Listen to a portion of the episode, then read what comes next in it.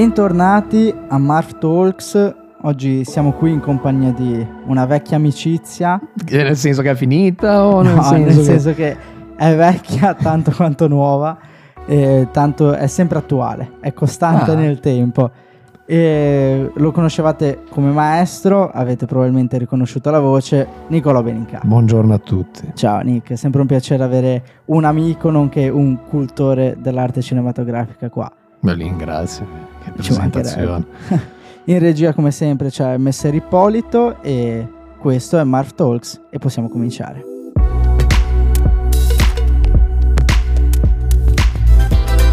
Ok, allora oggi parliamo di una macro tematica che è il cinema d'autore, sviscereremo un po' quello che sono le nostre impressioni e le nostre idee, parleremo di qualsiasi cosa probabilmente, passando dall'Europa, l'America, chissà l'Asia, passando da ogni genere e ogni persona. Tanto partiamo subito con una prima domanda, la differenza tra un autore americano e un autore europeo. Parliamo un po' di quello che è stato e di quello che è. Dimmi un po' cosa, cosa ne pensi tra... Vado io, come, come ce le mettiamo? Cioè, sono domande che ci poniamo entrambi poi. Sì, ci poniamo come sempre. No, cinema, allora, quando appunto mi hai detto vieni a parlare di cinema d'autore, io penso subito all'Europa piuttosto che all'America, perché come noi due abbiamo studiato, ma come vediamo i film, cioè ti rendi conto che in America c'è, c'è da sempre forse meno importanza al cinema d'autore perché nasce prettamente come industria cinematografica. Poi proprio andando anche per non venire qua impreparatissimo come gli anni scorsi, come l'anno scorso, no, mi sono andato a leggere e c'è proprio viene viene definito un po' come specie di nascita e come un po' di, anche più che di nascita, di crescita, di sviluppo per il cinema d'autore, il post-guerra italiano con il neorealismo e poi soprattutto dal 59 con gli studi del Cahiers du Cinéma e con I- la I nascita magici, con- i nostri amati. i nostri amati Godard e Truffaut, di lì prende poi l'avvio al cinema d'autore, diciamo, odierno come lo conosciamo noi oggi.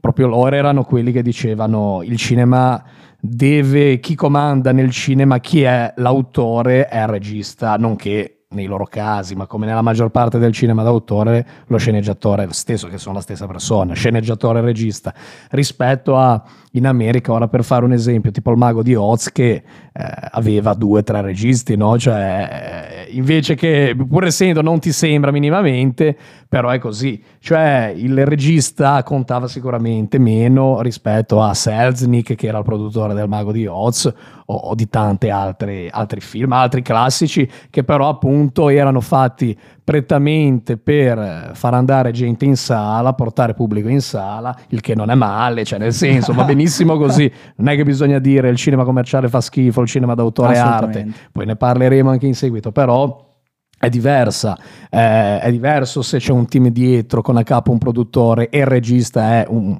brutto da dire, ma un galoppino lì del, tanti, del gruppo, sì. uno dei tanti, ma come adesso è la Marvel, cioè alla fine, cioè, non è che in America poi è cambiato più di tanto, poi ne andremo a parlare se parleremo magari di cinema indipendente e altro, però eh, esatto, cioè che ci siano i fratelli russo, che ci sia qualcun altro, a parte Raimi, però eh, nel senso non è che cambia Sì, più sì, di tanto rispetto a che ce l'ha il poster fino all'ultimo respiro. Eh, È, Lì importante cambia, che sì. ci sia Godard alla regia. Quindi nonostante tutto questo tempo, la cosa che era, è e probabilmente sarà anche in futuro, ora poi no- non abbiamo la sfera di cristallo, però quello che mh, abbiamo visto che resta appunto è che in America comanda il produttore, in Europa comanda il regista. Quindi a oggi per fare un po' una, come si può dire, una somma delle cose, il, il denaro da una parte contro l'aspirazione intellettuale dall'altra, dall'altra. Quindi Un po' come Woody quando dice che i film i suoi vanno meglio in Europa. È vero, cioè Sì. uno come Woody funziona meglio in Europa che in America viene visto magari come un po' un guitto che fa film così che non vengono totalmente capiti dagli americani e capiti pienamente dagli europei. europei. Infatti, credo che lui, tra l'altro, mh, abbia negli ultimi film soprattutto preso da produzioni, quindi soldi certo. europei, E perché Eh, poi là non glieli fanno fare, sì. visto tutto l'ambaradan che è anche successo. personale, certo. Quindi sì, la, ecco, quindi ci sono comunque delle influenze per cui ci sono degli americani europeizzati che quindi hanno il sogno giusto di Godard, Truffaut, Sì, sì. simili, piuttosto che possiamo dire, e qua lo cito anche un po' per stuzzicarti, europei che si sono voluti, mh, diven- si sono fatti americani, hanno preso anche la cittadinanza, magari si chiamano Christopher, magari di cognome Nolan. Ah, eh sì, vabbè, ora ne parliamo sempre, anche se è nuova stagione ne parliamo sempre, Eh, anche se non c'è il direttore, però che è qua dietro, però. Eh, no, sì, mm, beh, beh, sì, beh, ma, beh, ma anche ora, an- senza andare a prendere lui, che sì, autore, perché li riconosci film, ma è abbastanza mainstream. Vai a vedere anche i nostrani, Guadagnino e, e Certo. Sorrentino, cioè la grande bellezza quanto è un film italiano, però da vendere fuori, da vendere all'estero, tantissimo.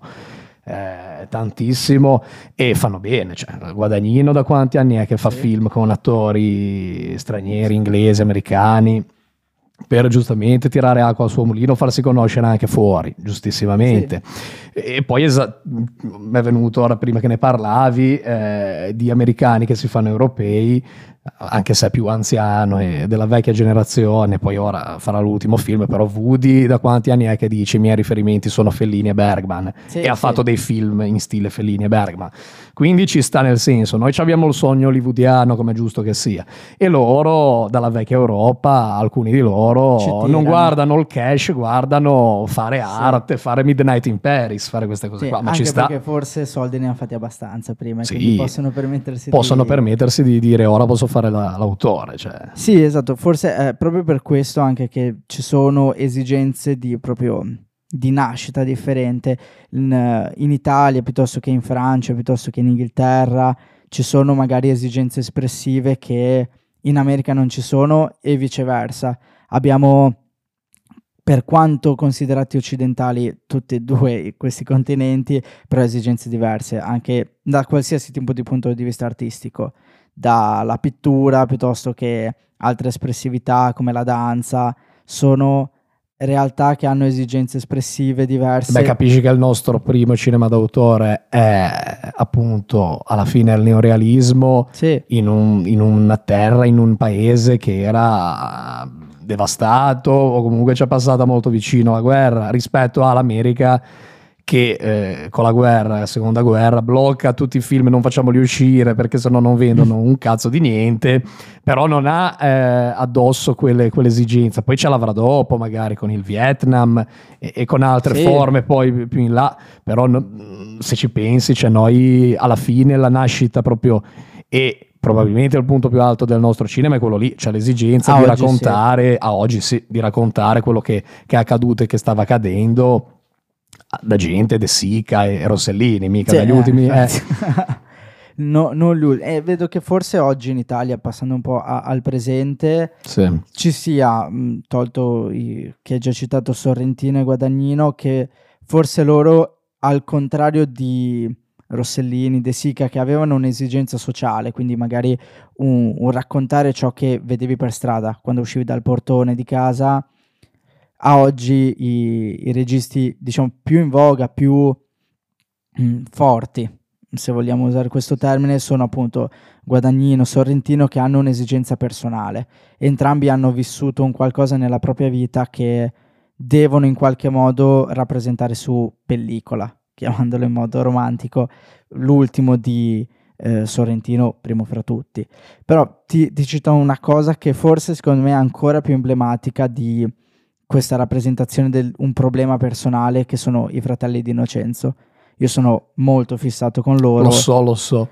e, e loro seguono un po' quello che è un parallelismo con la musica più in voga del momento, la- il rap, la trap, che quindi raccontare le proprie difficoltà in gioventù, i, i propri fantasmi, per riuscire a dire ok, succede anche questo nella vita, non demonizziamolo, rendiamolo comune, che tu, se, cioè, se vivi nel ghetto piuttosto che nell'ultimo dei quartieri della tua città, non sei solo, non ti devi preoccupare. E quindi questo rende ancora una volta popolare il cinema. Perché come era, stato ne- con Rossellini, De Sica, popolare con un'attenzione a- a chi aveva magari mezzo palazzo distrutto o aveva difficoltà ad arrivare a fine mese, a oggi secondo me stiamo tornando a, parare, a parlare a, a chiunque. E questa è una forza incredibile del cinema. Ah, secondo me è proprio quando abbiamo autori noi in Italia non sono tanto magari più intimisti che parlano di sé quanto proprio alla fine del Mm, sì, magari appunto con un'esperienza personale, ma raccontata su, in larga scala che ti rappresenta il paese, quello che sta accadendo, com'è quello che è accaduto. E, mm, rispetto magari a un dramone esistenzialista più dell'est Europa o di altri paesi, cioè nel senso più un autoriale, anche magari più francese, mm, che forse sono più sperimentali a livello di narrazione piuttosto che magari eh, con le tematiche che abbiamo noi legate alla nostra storia, quello sì. sì la, la, cosa che a me ha sempre fatto sorridere ne, nel pianto disperato è che tutti questi registi appena citati, Guadagnino, Sorrentino, i fratelli di Innocenzo, in Italia vanno molto peggio che nel resto sì, del mondo. Ma come Woody, perché la gente vuole vedere dell'altro. E quindi mh, mm, mi cascano le braccia, dico, perché eh, tra l'altro i fratelli di Innocenzo la maggior parte delle volte, se non tutte, la maggior parte della produzione, quindi del cash, è francese. Penso. E quindi qua ritorni al fatto che i francesi, volenti o nolenti, siano rivoluzionari. E quindi a Godard, magari poi parliamo di Godard versus Bergman. Ah, e... ah un video famoso, cioè, no? Abbiamo già dei pregressi su eh, queste delucidazioni. Documentazioni. E, e quindi sì, la, la Francia, volente o nolente, ha sempre quel, quello spin, quel push che dici, ok, se lì va qualcosa probabilmente si diffonderà nel resto d'Europa e inevitabilmente qualcuno dall'altra parte dell'Atlantico ci vorrà fatturare sopra. E, ehm, quindi questo è molto interessante, ma anche se guardiamo una cosa che sta nascendo molto adesso, che, o meglio, una cosa che nasce da sempre, che in Italia dobbiamo andare fieri perché abbiamo avuto una delle prime donne, se non addirittura la prima donna candidata agli Oscar, eh, Lina. Che, Lina, sì. Che, ora però c'è molta più attenzione, Venezia ne è testimonianza negli ultimi due anni, appunto è la corrente delle registe donna. Certo. In particolar modo però quella che a me sembra un'impressione è che le registe abbiano, mh, mm, con tutte le difficoltà del caso, però più libertà di espressione e quindi possono essere etichettate più facilmente come autrici, il che è una gran bella cosa se pensi a tutte le difficoltà che ci sono state mh, nel passato. Certo. Quindi la mia domanda adesso è, tra tutte le, le, le nuove registe, e, e sai... No, se no ti dicevo Lina Vermüller. Eh, no, no. Parli di nuove, è già più difficile. La, c'è qualcuna che in particolar modo ti ha colpito o, dato che so del tuo tradizionalismo eh, a livello di, di film d'epoca, e c'è qualcuna che dici ok appena ho la possibilità mi guardo qualcosa. Perché la, mi sembravi molto incuriosito quando ne parlavamo di Emma Seligman. Sì, sì, sì. che di Shiva Baby.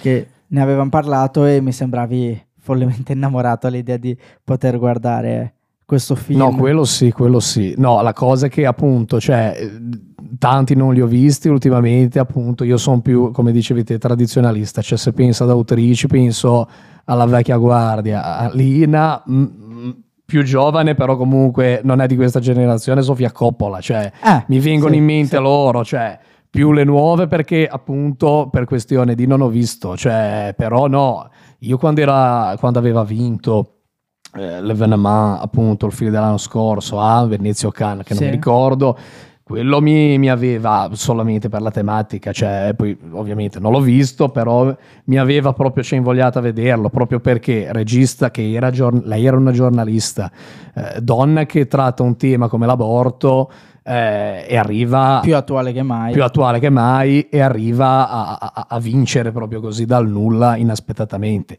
Quindi quello mi aveva colpito e, e mi colpisce tuttora.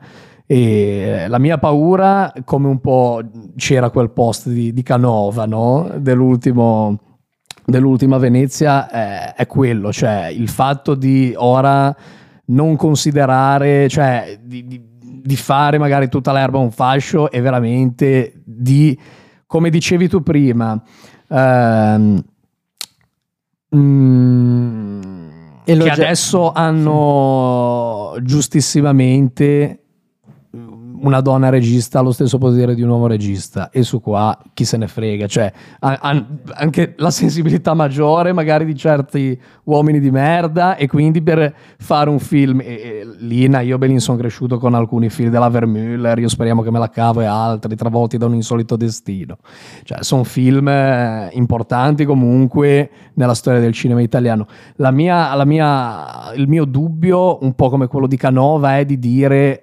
Eh, adesso eh, si danno tutti i primi premi così a giovani registi esordienti che escono così dal nulla. Quello mi fa pensare che era un po' la stessa cosa che scriveva lui.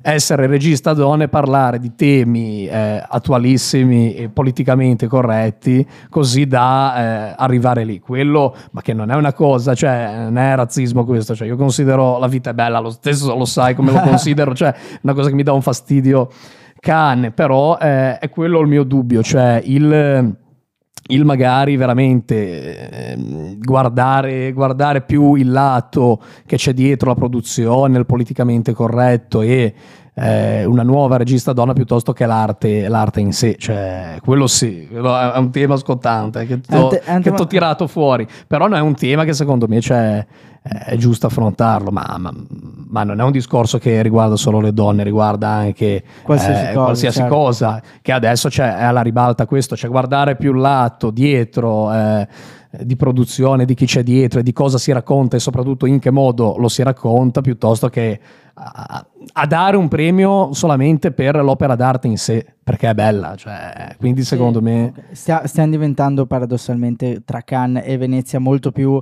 americani sì, mm, molto più Academy. Molto più Academy, sì, la, cioè il privilegiare non ciò che è fatto bene, ciò che è bello, ma il, ciò che so che mi porta pubblicità e quindi denaro. Il, il rischio è un po' quello. Secondo me siamo ancora sul filo del rasoio, nel senso che mm, non abbiamo ancora oltrepassato il limite eh, perché comunque le opere portate sono eh, a tutti gli effetti opere d'arte certo, e ciò certo. che è certo. premiato non è un faccio un parallelismo con, l'ult- con, l'ultimo film che ha vinto gli Oscar, per quanto io possa essere vicino e sensibile certo. alle persone eh, che... Mh, mm, sordomute, sordomute, non udenti. Comunque quel, quello lì è un film mm, non di alto livello, però, ma non perché... Certo. Cioè, Aveva vinto anche non protagonista, giusto? Che, sì, lui mi pare. E, e quindi mh, mm, se uno mi porta un determinato tipo di film in un de- un, fatto in un determinato modo, con un determinato contesto e con un argomento di un certo tipo, qualsiasi sia il genere del regista, qualsiasi sia l'attore, a me non importa. Cioè, quello che importa è la veicolazione del messaggio e il messaggio stesso. Eh, mi viene un esempio che ero andato a vedere al cinema quando era riuscito eh, a gennaio, perché inizialmente era uscito a settembre dell'anno scorso, poi è riuscito a gennaio eh, Drive My Car di Amaguchi e io che ha vinto miglior film internazionale no? battendo sì, il nostro battendo il eh. nostro umilmente a mio avviso è stata cioè non c'era partita e film lunghissimo ma ne, ne vale la pena e parla di questo regista che eh, mette su una compagnia per fare uno spettacolo in, negli elementi, quindi nei personaggi di questa compagnia, un personaggio era interpretato da un'attrice che era sordomuta e lui faceva recitare questa attrice con le, i gesti. Lo guardi in scena, è un capolavoro. È un capolavoro perché è stato veicolato nella misura e nella maniera corretta. Questo non vuol dire che puoi fare solo un personaggio non un film con i sordomuti, però puoi semplicemente riuscire a mettere ogni elemento col conto sì. Poi, cioè, noi in Italia siamo i, i campioni della cucina. Eh, dire che una carbonara va fatta con 10 uova quando si è in due è una bestemmia. È chiaro che quindi anche nel cinema ogni cosa va, vada fatta con le misure e il contagocce, perché sennò fai straripare il fiume e viene una cagata.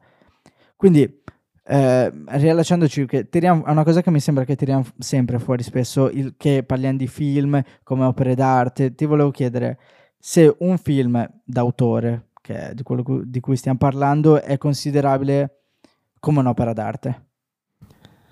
Eh, il cinema, cioè anche lì, mm, il cinema è tutto opera d'arte. eh? Ti, ti- faccio un'altra domanda, cioè nel senso, ogni film è un'opera d'arte, siccome il cinema è, è arte, la settima. Ogni, ogni prodotto che scaturisce da questa macchina mostruosa nata nel 1895 è opera d'arte? Ah, secondo me no, Ok, anche secondo me. perché esiste cinema industria e, e cinema arte. Cioè esiste... le- il- È, è cinema- questo cinema d'arte Esatto, è cinema d'autore? non tutto. Anche secondo me, cioè nel senso, eh, ci stavo pensando prima, venendo in qua, eh, citandoti proprio Raimi, cioè prima eh, che è venuto fuori, no? pensava lui, Lui- a me piace tantissimo, è un cinema, se tu vai a vedere Doctor Strange, l'ultimo, che c'è lui, alla fine l'autore cos'è? È quando vedi un film e riconosci che c'è Raimi, La cifra stilistica. la cifra, la cifra stilistica. Però è, una, cioè, è cinema d'autore quello di Raimi. Prima della Marvel direi di no. Cioè, perché, Sì, cioè, nel però- senso, ha fatto degli horror con i quali ci sono cresciute, sono bellissimi. Però un horror come La Casa non è un horror d'autore. Cioè, nel senso, e lì rispondiamo Sì. già a quella dopo. Tu il cinema indipendente d'autore. Cioè, nel senso, eh, l'armata delle tenebre con gli zombie, con gli scheletri che urlano e parlano e si lanciano così. Non è cinema d'autore, anche se ha un autore dietro riconoscibilissimo, come nell'ultimo Doctor Strange. Quindi non lo so, cioè, mh, Quindi tu... anch'io mi viene da dire non tutto. ok. Alcuni sì, altri Beh, no. tu, tu ne fai oltre che una cifra stilistica riconoscibile anche una tematica, cioè si affronta un tema. Beh, eh, più che tema un genere secondo me, perché cinema di genere è diverso secondo me da cinema d'autore, cioè mh, horror e commedia, che sono i miei due generi preferiti e sono probabilmente quelli più commerciabili forse, cioè di horror eh, di merda anche ne escono a bizzeffe, di commedia di merda ne escono 80 bizzeffe.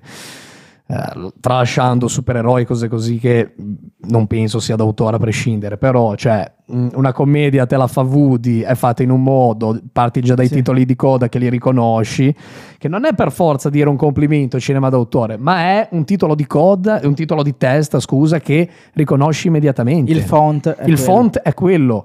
Ehm, il jazz in sottofondo il jazz in sotto Manhattan è quella lì, cioè Sì, sì, come la fotografa lui con sto raro, cioè ehm, mm, E quindi tu dici che la commedia ha molta più possibilità di essere etichettato come cinema d'autore. dipende chi lo fa, cioè siamo sempre lì, se è cinema d'autore dipende da chi lo fa, nel senso horror non d'autore sono la maggior, sono 9,5 su 10, eh, poi c'è Raimi, Carpenter, il più di tutti probabilmente, Cronenberg, però cioè, son- alla fine sono pochi e anche lì, cioè Raimi, Cronenberg lo considero di più autore perché ha delle tematiche proprio sue e, e va verso alla fine forse quello, cioè bisogna considerare cinema d'autore se c'è un nome dietro Ok. eh, importante che ti fa quel film lì che aspetti o bisogna considerare cinema d'autore un Chiarostami, cioè un film, eh, hai capito, no? Sì. Cioè film veramente solo su Mubi.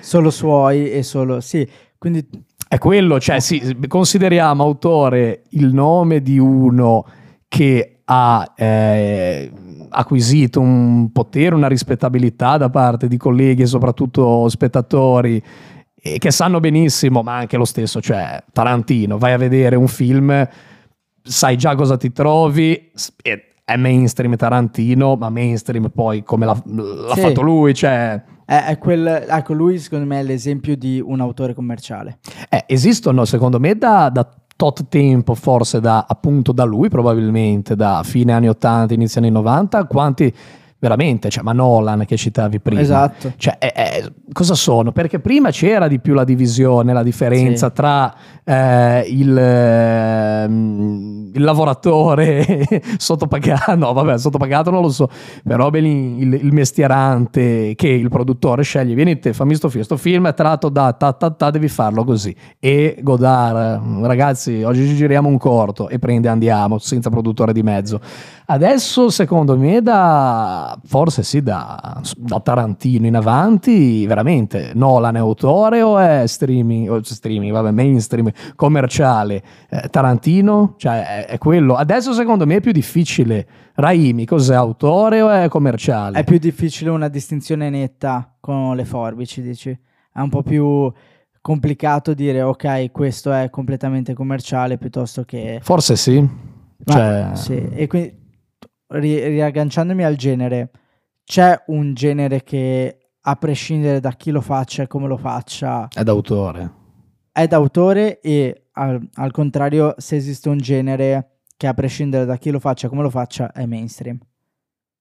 E secondo me no, cioè secondo me chiunque dipende da chi c'è, secondo dipende me dipende chi lo fa. Dipende chi lo fa, dipende okay. di chi è la regia e la sceneggiatura che appunto dicevamo è spesso Quindi, la stessa persona. Secondo me no, cioè nel senso ripre- facciamo sempre gli stessi nomi, Suspiria di Guadagnino, cioè oh no, che, già, che, già, parte da eh, base di Argento Argento anche lì autore o meno, autore o mainstream, vabbè. Eh, Suspiria di Guadagnino è un film d'autore pur essendo comunque un etichettato remake, come sì. horror, cioè anche lì. E... Ehm, però ti faccio un esempio andando un po' più su lo st- non lo strano perché comunque ha un, un, nome di tutto rispetto, però Guy Ricci. Sì. Lui fa film d'azione. No, è vero, cioè, lui, però... lui per te è un autore o no? E te, te quando si sveglia bene, cioè, esatto. cioè quando, quando, non fai film con sua moglie, cioè. no, eh, la ex moglie.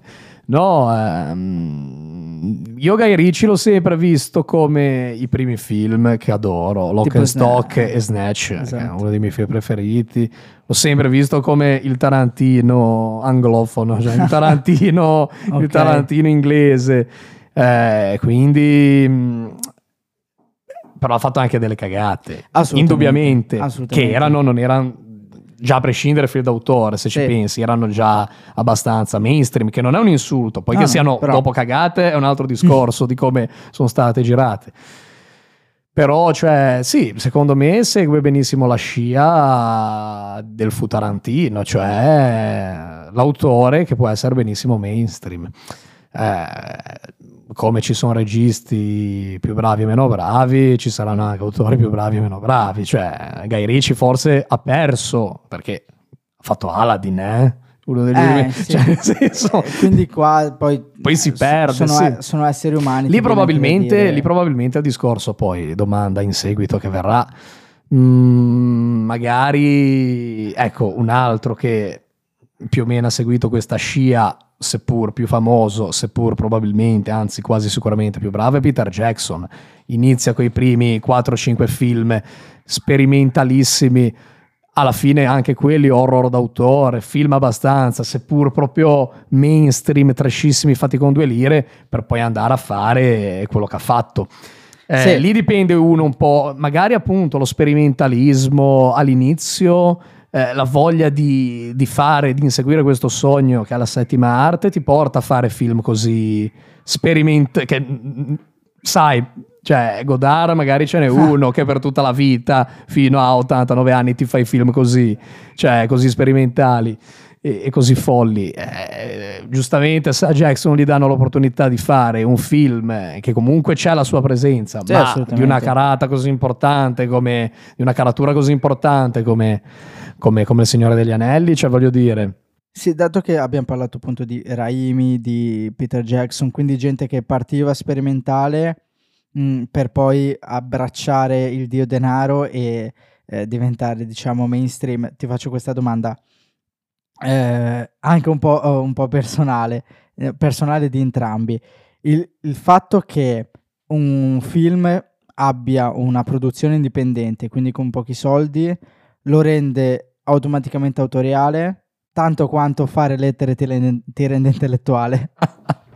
Specchio riflesso, cioè, no, eh, fare lettere al Dams, ancora peggio, forse ancora peggio. No, io l'altra volta ero una festa di laurea di, di psicologi e cosa fai nella vita? Un futuro disoccupato, però, però leggo tanto, però leggo tanto.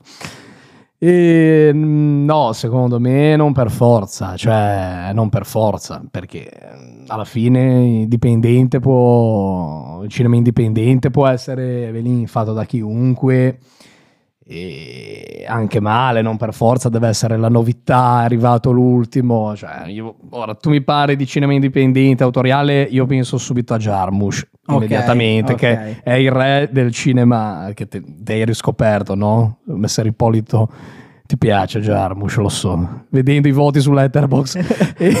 e, no, che lui è il re del cinema indipendente americano, ma da sempre, non che ha iniziato così e poi è diventato mainstream, da, ancora adesso che ancora ha 70 oggi. anni fa cinema comunque indipendente. Eh, ma nel senso, è un caso così, ce ne sono anche altri, però non, non credo che uno se indipendente per forza autor- autoriale, non per forza, cioè ci sono bellissimi cortometraggi horror che però non sono autoriali, okay, di gente indipendente, non, secondo me non per forza, se poi hai una forza, una cifra stilistica come dicevi tu prima, già dai, i primi corti, i primi film, veramente come Jarmusch, che fai vedere già che il tuo stile sarà quello e mh, mm, se avrai fortuna ti continuerà la, la carriera per tutta la vita, eh, rimane quello, cioè...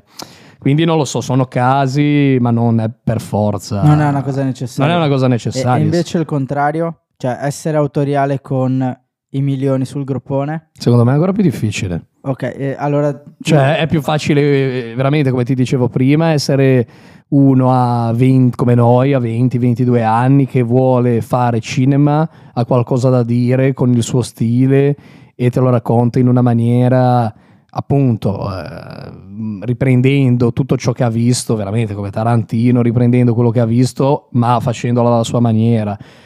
Piuttosto che uno a 45 mm, anni che non ha più sbattimento tanto di eh, e voglia, fame di successo, di arrivare, è già arrivato faccio il film magari più classico, bello, tutto, sì, più pulito, più, più pulito, così, okay. piuttosto che fare veramente, farsi notare. Okay. Beh, capisci che è diverso fare un film quando non sei un cazzo di nessuno e quando sei già qualcuno.